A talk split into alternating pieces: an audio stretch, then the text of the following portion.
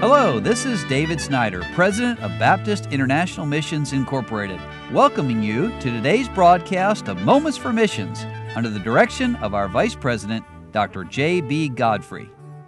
One of the joys of getting to do what I do, and that is travel across America and really the world and preach missions in churches, a lot of missions conferences and mission weekends. And as we do that, we get the fellowship with some of our young missionary couples who are raising support and so Andrew and Sean Canavan have been with us multiple times over the last few years. But today I'm not going to tell you so much about them, but about Andrew's mother and father, Daniel and Beth Canavan, who've been working now for many years in Ireland, sowing the gospel, watering the hearers, reaping changed lives. And Brother Canavan says, as Beth and I continue in the work God's called us to, those who support this ministry are often on our minds. We're so very grateful for the generous sacrifices of those who give and pray for missionaries such as ourselves. And while our church has grown and matured and the obligations of ministry has become increasingly heavy, we are called by God to be fishers of men on your behalf, and we view it as a solemn responsibility to be active, fervent, and effective soul winners. Over the years, I have personally knocked on nearly 100,000 doors, giving gospel tracts, sharing the gospel with whosoever would allow. I've shared a clear, comprehensive presentation of the gospel with thousands of people and have done a lot of callbacks. I go out for two hours every Saturday morning with men I'm training to be soul winners. We attempt to knock on over 70 doors and or have at least one good solid gospel presentation. I normally have at least one 20 to 40 minute gospel talk. And there are various degrees of hardness in many. A few slam the door quickly and hard. Some communicate they have no interest and refuse to take a tract, but close the door gently. But many will turn away but receive the gospel tract. And we have to go through a lot of doors to get someone who has a bit of warmth and a spiritual interest.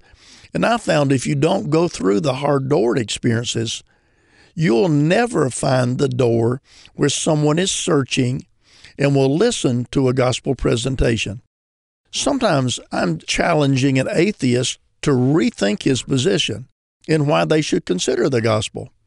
I take it as far as they will let me, those talks have a lot of arguments with apologetics, with the gospel lovingly woven in.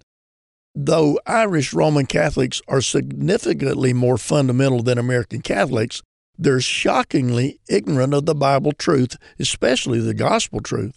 I find that most of these, especially the younger ones, are sliding or have already slipped into an agnostic worldview or outright atheism. The official numbers are that 1% of the Irish are born again.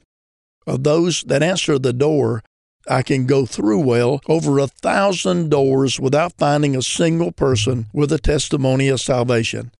I think far, far less than 1% of the Irish in this affluent southeast Dublin area are born again. Well, and then Brother Daniel shares with us that Andrew and his wife Sean and their baby girl Claire have finished their deputation and they arrived. Sean is at least five years ahead as a missionary as he grew up here and knows the ways of the Irish. He's adapting to Ireland and the European way of life with the whole family. We're incredibly grateful to have them working with us for about a year. And we ask that you pray for both Daniel Canavan and for Andrew and their families as they serve the Lord in Ireland.